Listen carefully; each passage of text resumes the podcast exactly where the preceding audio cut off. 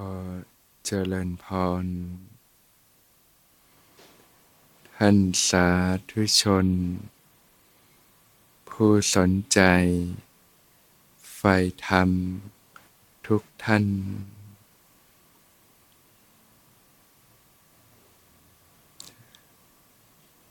เริ่มต้น วันใหม่ ด้วยใจที่ตื่นรู้ขึ้นมา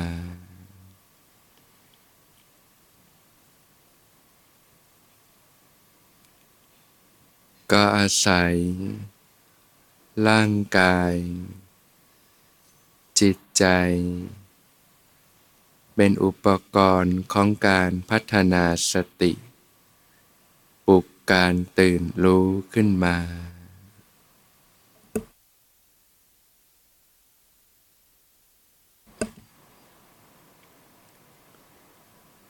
ในขณะนั่งอยู่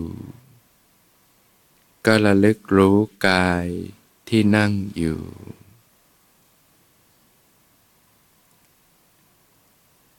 รู้สึกถึงก้นที่สัมผัสพื้น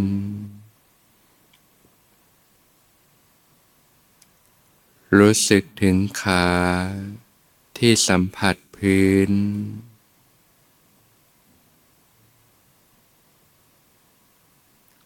รู้สึกถึงฝ่าเท้า ที่สัมผัสพื้น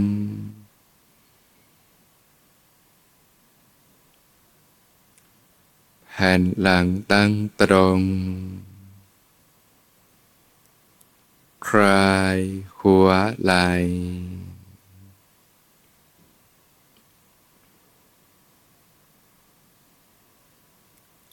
รู้สึกถึงมือ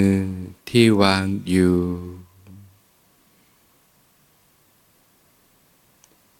ศีรษะตั้งตรง หายใจสบายสบายผ่อนคลาย ทั้งตัวสบายสบาย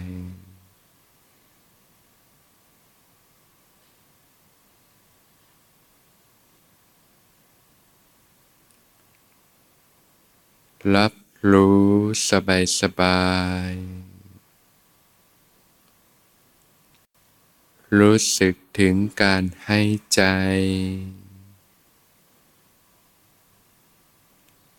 การกระเพื่อม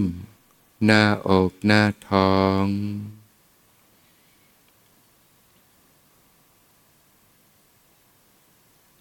รับรู้ความรู้สึกของกาย ที่กำลังนั่งอยู่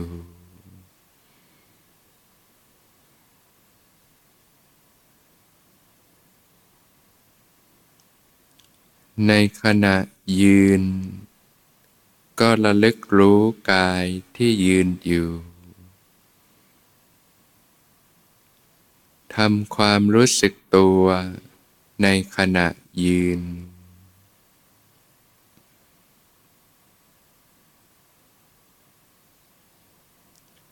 ในขณะเดิน ก็ระลึกรู้กายที่เดินอยู่ทำความรู้สึกตัว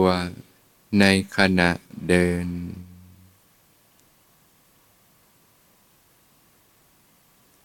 คูเหยียด เคลื่อนไหว ตั้งกายไว้อย่างไร ก็มัน ระลึกรู้สึกตัวขึ้นมาอยู่เสมอ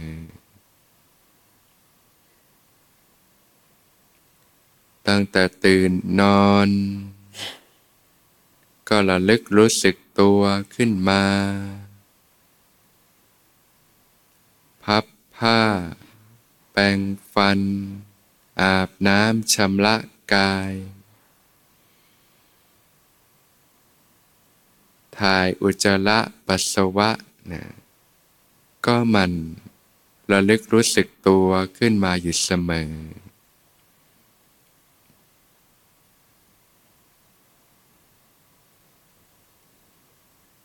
กวาดบ้าน ถูบ้าน ซักผ้าทำงานบ้าน บริหารร่างกาย ออกกำลังกาย ทำกับข้าวรับประทานอาหาร ก็มันระลึกรู้สึกตัวขึ้นมาอยู่เสมอ ก็จเจริญสติต่อเนื่องกันไปนะตั้งแต่ตื่นนอนในระหว่างวันทำกิจการงานต่างๆ ก็ ระลึกรู้สึกตัวขึ้นมาอยู่เสมอ จนกระทั่งหลับไปนะแม้ในขณะนอนก็ระลึกรู้กายที่นอนอยู่ทำความรู้สึกตัวในขณะนอนเจริญสติ จนกระทั่งหลับไป หลับไปกับความรู้สึกตัวตื่นขึ้นมาก็ระลึกรู้สึกตัวขึ้นมาใหม่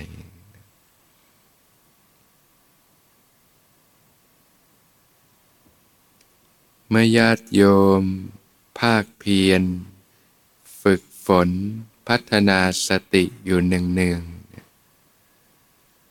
ทำให้มากเจริญให้มาก ย่อมมีผลมาก มีอนิสงส์มาก สามารถชำระล้าง บาปและอกุศลธรรมต่าง ๆ จนหมดสิ้นไปได้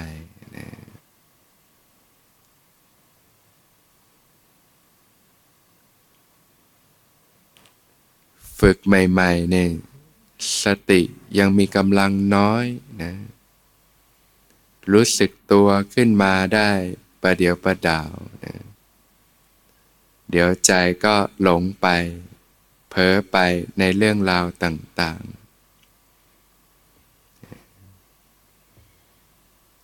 ใหม่ ๆ ก็หายไปนานหายไปนานไหมทีก็หายไปทั้งวันนะ ลืมเนื้อลืมตัว ลืมกายลืมใจ ก็มันระลึกรู้สึกตัวขึ้นมาอยู่เสมอ องค์สมเด็จพระสัมมาสัมพุทธเจ้าได้ตัดไว้ว่าเนี่ยบุคคลอาจสามารถเจริญสติปัฏฐานสี่ได้ ถ้าเขาละทำทั้งหกประการนี้ได้ ถ้าญาติโยมรู้สึกว่า ไม่ค่อยมีสติ ลืมเนื้อลืมตัวมาก ฝึกเท่าไหร่ก็ไม่ค่อยอยู่ ก็มาพิจารณาดูละธรรมทั้งหกประการนี้ดู ข้อแรกก็ ละความเป็นผู้ยินดีในกิจธุระมาก ข้อแรกละได้ไหมเนี่ยนะจิตธุระมากก็ตั้งสติได้ยาก เรื่องดึงเยอะนะนะเวลาสัมผัสสิ่งต่างๆ ในโลก เรื่องงานเรื่องที่ต้องคิดต้องกังวลต่างๆมากมายนะมันก็จะมีสิ่งที่ค้างคาในจิตใจเยอะนะ เวลามาปฏิบัติสังเกตมันมีแต่ความฟุ้ง ความกระสับกระส่ายต่างๆนะถ้าลดกิจธุระมากลงเนี่ยนะก็จะพัฒนาสติได้ดีขึ้นนะอย่างญาติโยมมาฝึกในคอร์สนี่ก็เป็นโอกาสนะวางภาระต่างๆ ทางโลกเรื่องกังวลต่างๆ ก็ได้มีโอกาสมาเจริญสติ เรียนรู้กายใจนะทีนี้เมื่อกลับออกไปในชีวิตประจำวันก็ค่อย ๆ พิจารณาดูว่า อันไหนที่สามารถลดนะความยุ่งเหยิงของกิจธุระการงานต่างๆ ลงได้บ้างนะอันไหนลดได้ก็ลดลงนะกิจธุระมากก็ตั้งสติได้ยากนะ ละความเป็นผู้ยินดีในการเห็นแก่การนอนหลับมากนะนอนหลับมากไปก็เพลินไปกับการพักผ่อนนะก็เอาแต่พอดีนะเวลานอนก็เจริญสติไปด้วยนะพักผ่อนแต่พอดี เวลาทำกิจการงานก็เช่นกัน ก็พยายามเจริญสติรู้เนื้อรู้ตัวไปด้วยนะ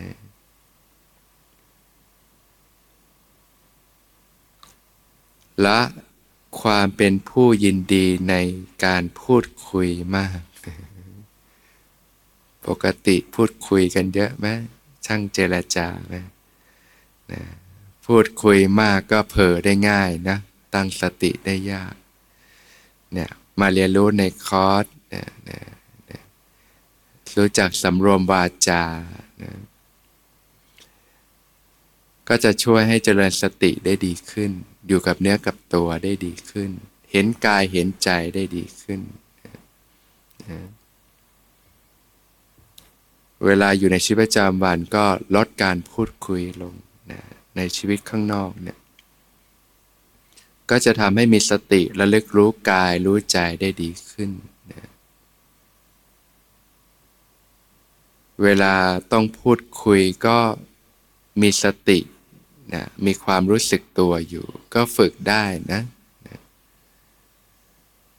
นะเวลาพูดทำไงให้มีสติก็ต้องมีฐานที่ตั้งนี่ยรู้เนื้อรู้ตัวอยู่นะแล้วก็ค่อยๆพูดไปนะนะพูดก็ยังมีสติได้ ก่อนพูดก็พิจารณาก่อนนะสิ่งที่ควรพูดสิ่งที่ไม่ควรนะก็เป็นการฝึกนะ นะการสำรวมวาจานี่จะเกื้อกูลต่อการปฏิบัตินะถ้าพูดคุยมากก็ฟุ้งไปในเรื่องทางโลกนะละความเป็นผู้คุกคีด้วยหมู่คณะนะเข้าสังคมพบปะเพื่อนฝูง เฮฮาปาร์ตี้ต่างๆ ก็ใจก็หลงไปกับเรื่องทางโลก ก็เผลอไปสมาก็ตั้งสติได้ยาก อย่างมาปฏิบัติเนี่ยก็เป็นการสำรวมตนนะถึงแม้ว่าอยู่ท่ามกลางผู้คนก็ก็อยู่กับกายกับใจอยู่กับตัวเอง ก็ไม่ได้ไปคุกคีด้วยหมู่คณะนะต่างคนก็ปฏิบัติ เวลาอยู่ทั้งนอกก็ลดการคุกคีลงนะ การคุกคีมันก็มีแต่เรื่องทั้งโลกที่ทำให้ใจไหลไปนั่นแหละ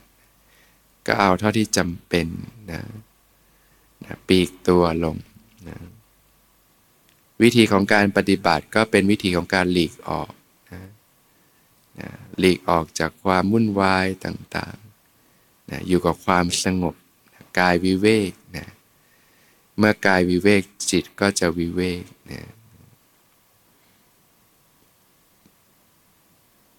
ละได้ไหมสี่ข้อเนี่ยนะถ้าละได้ลดละเลิกได้ก็การปฏิบัติก็พัฒนาขึ้นนะละความเป็นผู้ไม่รู้ประมาณในการบริโภคนะก็บริโภคแต่พอดีนะแล้วก็ลดการประดับประดาลงนะ ชีวิตคนเราก็หมดไปกับเรื่องการบริโภคสมากนะอย่างคนเป็นแม่บ้านนี่ก็ต้องทำกับข้าวนะนะไปจ่ายตลาดวันรุ่งขึ้นก่อนวันก็คิดแล้วกังวลแล้วพรุ่งนี้จะทำอะไร ให้ครอบครัวให้ลูก ไปจ่ายตลาดมาหุงหาทำกับข้าวต่างๆ ถ้าเป็นสิ่งที่ต้องประดิษฐ์ประดอยมากก็เสียเวลามากเลยนะหรือบางทีไปทานร้านอาหารต่างๆ ก็เพลิดเพลินไปกับโลกเนี่ยถ้าทานง่ายขึ้นอยู่ง่ายขึ้นนะรู้ประมาณในการบริโภคนะก็จะพัฒนาสติได้หนีขึ้นนะเรียนรู้กายใจนะ ทำกับข้าว ไปจ่ายตลาดก็เจริญสติไปด้วย รับประทานอาหารก็เจริญสติไปด้วย กินง่ายอยู่ง่าย เวลารับประทานอาหารก็รู้จักการพิจารณาถึงคุณค่าแท้ คุณค่าเทียม ร่างกายก็ต้องการอาหาร ในการหล่อเลี้ยงธาตุขันในการดำรงชีวิตต่อ ไป ก็ถึงต้องมีระบบออกมาในเรื่องของความหิวต่างๆร่างกายก็เป็นสัญญาณ การรู้ประมาณในการบริโภคก็พิจารณาโดยแยบคายเสียก่อนอย่างญาติโยมก็มาได้เรียนรู้ในคอร์สเนี่ยก่อนพิจารณาอาหาร ก็พิจารณาโดยแยบคายไม่ทานเพื่อความประดับตกแต่ง ไม่ทานเพื่อความเพลิดเพลินสนุกสนาน ไม่ทานเพื่อความมัวเมาเกิดกำลังพลังทางกาย ไม่ทานเพื่อความสวยความงามต่างๆ แต่ทานเพียงเพื่อความตั้งอยู่ได้แห่งกายนี้ เพื่ออนุเคราะห์แก่การประพฤติพรหมจรรย์ พื่อความเป็นไปได้ของอัตภาพ ก็รู้จักพิจารณาทำให้เกิดสติปัญญา นี่เรียกว่าการบริโภคด้วยปัญญา ลดการโมเมาบริโภคด้วยตัณหาลงเนี่ยตัณหาก็เป็นเหตุแห่งทุกข์ลดลงก็รู้จักรู้ประมาณในการบริโภคก็บริโภคแต่พอดี ด้วยการทำอย่างนี้ก็ นะบรรเทาทุกขเวทนาเก่าคือความหิวนะและไม่ยังทุกขเวทนาใหม่คือความอิ่มง่วงมึนซึมนะสังเกตพอทานใหม่ๆอิ่มนี่นะหนังท้องตึงหนังตาก็หย่อนเมื่อเช้าทานกันไหมทานแต่พอดีไม่งั้นพอปฏิบัติก็ง่วงละหรือตอนบ่ายเนี่ยทานก็ทานแต่พอดี พิจารณาโดยแยบคาย ก็มีสติ มีความรู้สึกตัวในขณะรับประทานอาหารเจริญสติไปก็จะทำให้มีสติรู้เท่าทัน พอฝึกไปก็เริ่มเห็นเวทนาโดยเห็นอาการทางกายแล้วก็เห็นเวทนา ก็จะพบว่าความรู้สึกของรสชาติต่าง ๆ มันเกิดแล้วมันก็ดับไป ดับไปไหมญาติโยมนะรสชาติที่ทานไปดับไหม แต่มันจะมีบางอย่างที่ติดค้างอยู่ในใจนะค่อยๆฝึกไปก็จะค่อยๆสังเกตรู้นะรสชาติที่เกิดขึ้นมันเกิดแล้วมันก็ดับนะความรู้สึกที่เกิดขึ้นแล้วมันก็ดับไป แต่มันมีสิ่งที่ติดค้างอยู่ที่ใจ มันเปื้อนที่ใจนะนะแล้วก็พานึกคิดปรุงแต่งต่อนะ การมีสติก็จะเริ่มเกิดการเรียนรู้สิ่งที่เกิดขึ้นในกายในใจนะก็เริ่มเกิดปัญญาเนี่ยเกิดความรู้ความเข้าใจ เกิดความเห็นที่ถูกต้องละความเป็นผู้ไม่สำรวมอินทรีย์นะอินทรีย์ก็คือความเป็นใหญ่ ตาเป็นใหญ่ในการเห็น หูเป็นใหญ่ในการได้ยิน จมูกเป็นใหญ่ในการได้กลิ่น ลิ้นเป็นใหญ่ในการลิ้มรสนะกายเป็นใหญ่ในการสัมผัสทางกายใจก็เป็นใหญ่ในการรับรู้ความรู้สึกนึกคิดต่างๆทางใจ ชีวิตคนเราก็ประกอบด้วยร่างกายและจิตใจ นะช่องทางที่จิตจะสัมผัสกับสิ่งภายนอกก็เรียกว่าอายตนะทั้งหกนะการเห็นการได้ยิน การได้กลิ่น การลิ้มรสการสัมผัสต่างๆช่องทางที่จะทำให้เกิดกิเลสเครื่องเศร้ามองต่างๆถ้าไม่รู้จักสำรวมอินทรีย์นะมองอะไรก็เพลินไปกับสิ่งต่างๆ ในโลก นะเช่นการดูหนังฟังเพลงดูละครต่างๆนะการฟังเสียงอันไพเราะต่างๆ ก็เกิดความติดใจเกิดความเพลิดเพลินใจต่างๆ ก็ทำให้เกิดกิเลสเครื่องเศร้าหมองต่างๆนำมาซึ่งความทุกข์ต่างๆก็ถ้าไม่รู้จักการสำรวมอินทรีย์ตรงนี้ก็ตั้งสติได้ยากนะใจก็เพลินไปเพ้อเพลินไป กับเรื่องต่างๆในโลกนะโดยเฉพาะสมัยนี้ก็มีสิ่งบันเทิงสิ่งให้เพลิดเพลินได้มากนะอย่างนี้มีโทรศัพท์เครื่องเดียวก็ดูกันทั้งวันแล้วนะจิ้มจิ้มจิ้มนะนะก็เพลินไปกับสิ่งต่างๆในโลก ก็มาเรียนรู้กันว่าสิ่งเหล่านี้มันก็มีทั้งด้านที่เป็นคุณนะแล้วก็ด้านที่เป็นโทษอยู่นะนะ พอเราเสพสิ่งต่างๆ เรื่องราวในโลกนะเรียกว่าบริโภคเกินความจำเป็นนะจากการเห็นรูป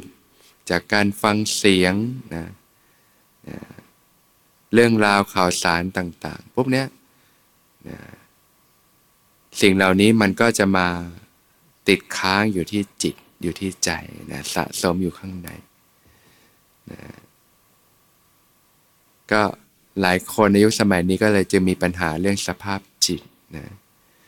ความเครียดความกังวล ความซึมเศร้าต่างๆ หลักๆกก็มาจากการที่บริโภคเสพสิ่งต่างๆ เกินความจำเป็นกับชีวิตนั่นเองเหมือนร่างกายเนี่ยถ้าเราทานมากเป็นไง สะสมมากๆ ก็อ้วนอึดอัด โรคภัยก็ตามมามาก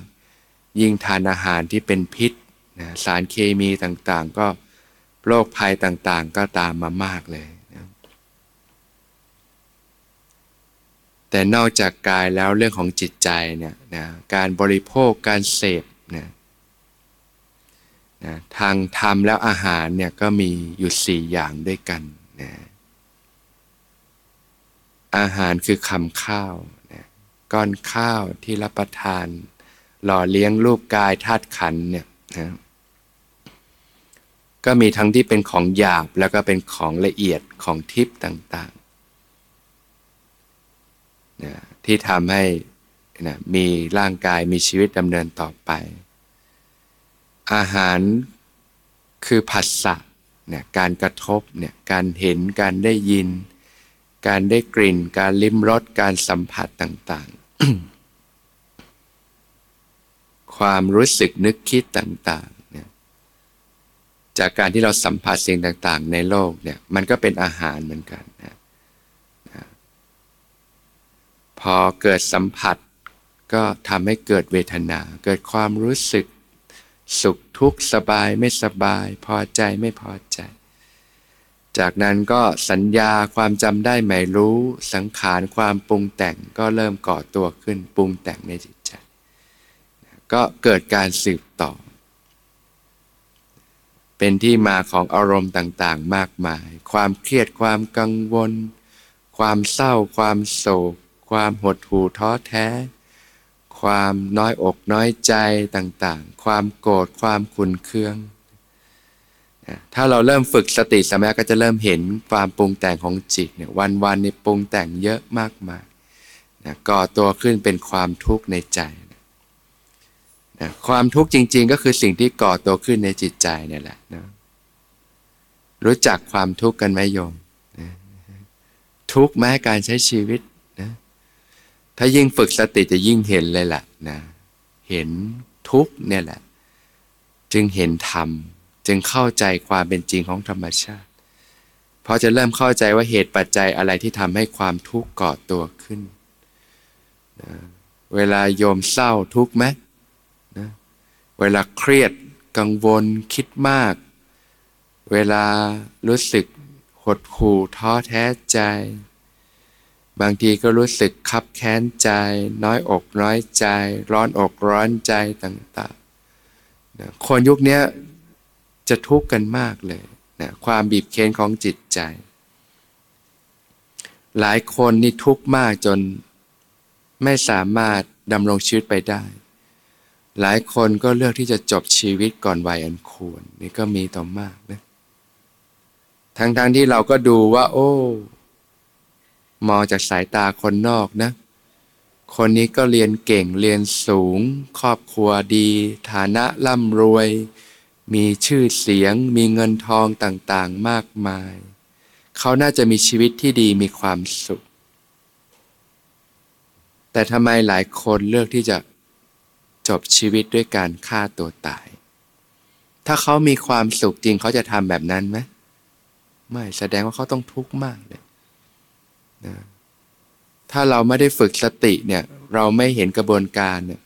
สิ่งที่มันปรุงแต่งก่อตัวขึ้นเป็นความทุกข์ในจิตใจ จะมารู้ตัวอีกทีมันก็ระเบิดแตกแล้วตู้มแล้วมากแล้ว มากแล้วนะเหมือนภูเขาไฟที่มันปะทุออกมาแล้ว จนรับมือไม่ไหวแล้วนะก็หาทางออก บางทีก็ยิ่งไม่มีสติ บางทีก็บางคนก็หาทางออกด้วย ไปโดดตึกบ้าง กินยาฆ่าตัวตายบ้างต่าง ๆ นับวันก็ทวีความรุนแรงขึ้นเรื่อยๆนะ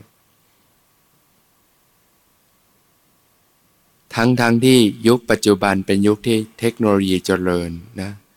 มีวัตถุสิ่งของอำนวยความสะดวกสบายให้มากมาย แต่ถ้าสิ่งนี้ทำให้คนมีชีวิตที่ดีมีความสุขจริงเนี่ยคนก็คงไม่ทุกข์กันมาก แต่อีกด้านหนึ่งคนก็มีความทุกข์กันมากเลย ทุกข์มากจนสภาพจิตใจก็ป่วยย่ำแย่นะ เป็นโรคเครียดโรคซึมเศร้ากันโรคแพนิคต่างๆ พอสภาพจิตใจป่วยย่ำแย่กายก็ยิ่งสุดเลยนะโรคมะเร็งนี่ก็เป็นกันมาก เดี๋ยวนี้อายุน้อยๆก็เป็นเราก็เข้าใจว่าโรคมะเร็งก็มาจากสารพิษต่างๆ จากเรื่องอาหารการใช้ชีวิตนะแต่การวิจัยเขาก็พบแล้วว่ามันมาจากมากก็คือเรื่องอารมณ์ของจิตใจนี่แหละ นะเพราะว่าทุกครั้งที่มีความเครียดความกดดันมันจะหลั่งสารที่เป็นพิษต่อร่างกายนะสภาพจิตใจจึงมีผลกับคุณภาพชีวิตมากเลย พระผู้มีพระภาคเจ้าตรัสว่าสติเป็นธรรมเครื่องตื่นในโลกนะเป็นธรรมเครื่องกั้นกระแสกิเลสเนี่ยเนี่ยการลดความเครียดลดสภาพความทุกข์ในจิตใจต่างๆ สติจะช่วยได้มากเลยนะสติสัมปชัญญะจึงเป็นสิ่งที่มีคุณค่าในการใช้ชีวิตเป็นสิ่งที่สำคัญมาก อย่างร่างกายนี่เราก็ต้องมีระบบภูมิคุ้มกันใช่ไหมนะร่างกายนี่ถ้าไม่มีภูมิคุ้มกันนี่ไม่สามารถมีชีวิตอยู่ได้นะป่วยตายหมด อย่างช่วงเวลาโควิด อย่างเงี้ยมีเชื้อโควิด ถ้าร่างกายไม่มีภูมิคุ้มกันนี่ตาย ไม่สามารถใช้ชีวิตอยู่ได้ เราจึงต้องดูแลสุขภาพให้ร่างกายมีระบบภูมิคุ้มกันที่ดีอยู่เสมอนะป้องกันโรคภัยไข้เจ็บต่าง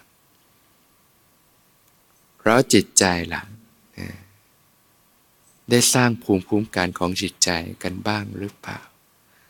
คนทุกวันนี้กำลังป่วยที่ป่วยมากก็คือสภาพจิตใจเนี่ย สติเนี่ยแหละ สัมปชัญญะเนี่ยแหละ ที่จะช่วยสร้างภูมิคุ้มกันของจิตใจขึ้นมาให้จิตใจมีความเข้มแข็งมั่นคงตื่นรู้ขึ้นมา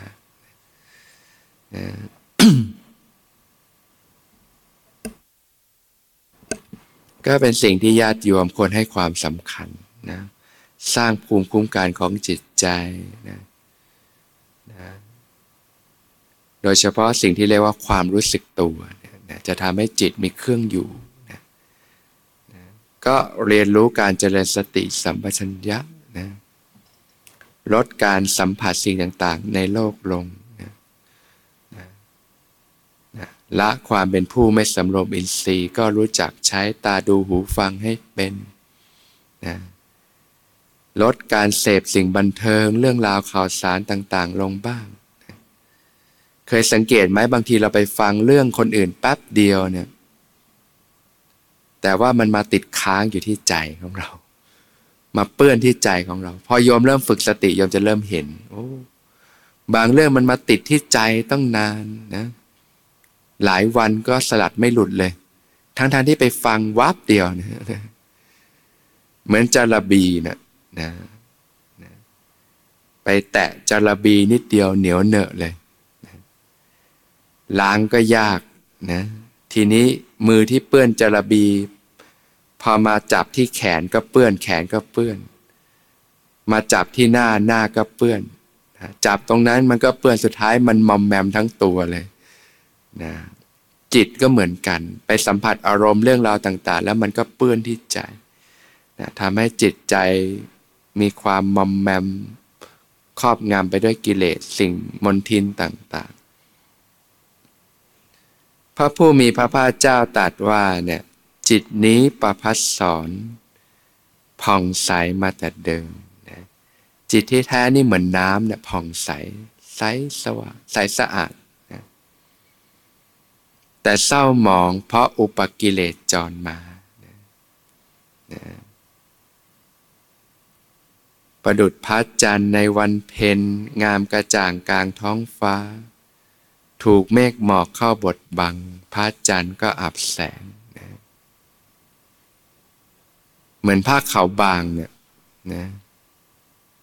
ผ้าขาวบางที่สะอาด เมื่อตกลงไปในบ่อน้ำคำที่สกปรกอะไรจะเกิดขึ้นนะผ้าขาวบางก็จะซึมซับความสกปรกในบ่อน้ำนั้น จากผ้าที่ขาวสะอาดก็กลายเป็นผ้าที่สกปรก ขี้เร็วขี้เลแล้วก็เต็มไปด้วยมลทินต่างๆ การจะทำให้ผ้านั้นกลับมาสะอาดดังเดิมต้องทำยังไง ก็ต้องเอาผ้านั้นออกมาจากน้ำที่สกปรกก่อน แล้วก็ผ่านการชำระซักฟอกครั้งแล้วครั้งเล่า ครั้งแล้วครั้งเล่านะมันก็จะมีค่าฝังลึกต่างๆ จิตคนเราก็เช่นกันนะจิตแท้ๆก็ผ่องใสประพัสสอนแต่เศร้าหมองเพราะอุปาริเยตกรมาเนี่ยสัมผัสโลก สัมผัสสิ่งต่างๆ ในโลกทำให้เกิดกิเลสเครื่องเศร้าหมองต่างๆ กลายเป็นคนโกรธง่ายหงุดหงิดง่าย ขี้โกรธขี้หงุดหงิดขี้เอาแต่ใจขี้เหงาเนี่ยเป็นไหมนะใจแท้ๆมันผ่องใสไม่มีอะไรเรื่องพวกนี้หรอก สิ่งเหล่านี้มันเกิดจากการสัมผัสโลกเกิดกิเลสเครื่องเศร้าหมองต่างๆ การจะชำระจิตให้หมดจดก็ต้องผ่านกระบวนการเนี่ยนะลดการสัมผัสสิ่งต่างๆ ในโลกลง สัมผัสเท่าที่จำเป็นนะเจริญสติสัมปชัญญะ เจริญอริยมรรคมีองค์8เนี่ยนะก็เนี่ยละหกประการเนี่ยนะ ละความเป็นผู้ยินดีในกิจธุระมาก ลดกิจธุระที่ไม่จำเป็นลง ละความเป็นผู้เห็นแก่การนอนหลับมาก พักผ่อนแต่พอดี ละการพูดคุยมากนะสำรวมวาจามากขึ้น ละความเป็นผู้คุกคีได้หมู่คณะนะลดการคุกคีได้หมู่คณะลงนะงานสังสรรค์เฮฮาปาร์ตี้ต่างๆ อะไรที่ไม่จำเป็นกับชีวิตก็ลดลง ละความเป็นผู้ไม่รู้ประมาณในการบริโภคก็บริโภคแต่พอดีละความเป็นผู้ไม่สำรวมอินทรีย์นะก็รู้จักการสำรวมอินทรีย์ ใช้ตาดูหูฟังให้เป็น ในสิ่งที่จำเป็นกับชีวิต ลดรายการบันเทิงลง การดูหนังดูละคร ซีรีส์นะเวลาโยมเจริญสติแล้วโยมไปดูพวกนี้สังเกตไหมโอ้โหดูแป๊บเดียวมันเข้ามาค้างในจิตเต็มเลย เรื่องในหัวเยอะเลยเนี่ยมันมาสะสมในจิตเราเพราะจิตมันซึมซับได้นะก็ลดการสัมผัสลง ใช้ตาดูหูฟังสิ่งที่เป็นประโยชน์ สิ่งที่สำคัญต่อชีวิต ต่อกิจการงาน ต่อการพัฒนาสติปัญญาต่างๆเนี่ยนะก็รู้จักสำรวมอินทรีย์ให้เป็นเนี่ยทำหกประการเนี่ยถ้าญาติโยมละได้ก็จะเกื้อกูลต่อการปฏิบัติ ต่อการเจริญสติสัมปชัญญะมากขึ้นนะ การเจริญสติมีสติรู้เนื้อรู้ตัวก็จะทำได้ดีขึ้นนั่นเองนะ เสียงถ่ายทอดธรรม หลังการฝึกปฏิบัติ ก็ค่อยๆเรียนรู้ฝึกหัดไปนะ ก็เจริญสติให้ต่อเนื่องกันไปนะสำหรับคนใหม่ที่ไม่ได้มีพื้นฐานมาฝึกมาก่อน นะหรือว่าคนที่ห่างจากการปฏิบัติไปนานนะนะช่วงแรกๆก็จะ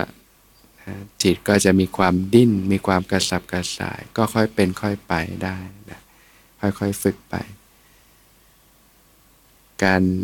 นั่งปฏิบัติใช้เวลา 40 45 นาทีนี่จริง ๆ ถ้าสำหรับคนใหม่นี่ก็ถือว่านานนะปกตินั่งก็ค่อยๆ 5 นาที 10 นาที 15 นาที แล้วค่อยๆ ฝึกไป เป็นประจำสม่ำเสมอ พอฝึกไปถึงจุดหนึ่งมันจะเพิ่มเพิ่มเวลาเองโดยธรรมชาติ ก็บางครั้งถ้าเรานั่งพื้นไม่ไหวแล้วก็นั่งเก้าอี้ได้นะหรือว่าบางครั้งมันง่วงมากเราก็อาจจะออกไปเดินทั้งนอกล้างหน้าล้างตาก็ได้ ค่อยเป็นค่อยไป สิ่งสำคัญก็คือให้มีสติมีความรู้เนื้อรู้ตัวอยู่ สำหรับคนใหม่ หรือว่าคนที่ห่างจากการฝึกปฏิบัติไปนานไปคุกกับโลกเยอะเนี่ยนะใหม่ฝึกใหม่ๆจะนั่งเนี่ยยังนั่งไม่ค่อยติดหรอกจิตก็จะดิ้นกระสับกระส่าย ความฟุง้ง ความง่วง ความอะไรก็จะเยอะนะก็ต้องค่อยๆไป ค่อยๆ ฝึกไปเรื่อยๆ มันจะค่อย ๆชำระออกชำระกันไปนะแต่สำหรับคนที่ฝึกเป็นประจำก็ไม่มีปัญหาอะไรก็เข้าที่เข้าทางก็ฝึกต่อเนื่อง ก็ยกระดับจิตพัฒนาขึ้นไปได้นะก็ใช้การประคับประคองค่อยๆ ฝึกไป เพราะพื้นฐานแต่ละคนก็แตกต่างกันไปนะคุณสมบัติของจิตแต่ละคนก็แตกต่างกันไปเช่นกันนะก็หลักก็ใช้การมีสติมีความรู้เนื้อรู้ตัวอยู่ แล้วก็ปรับ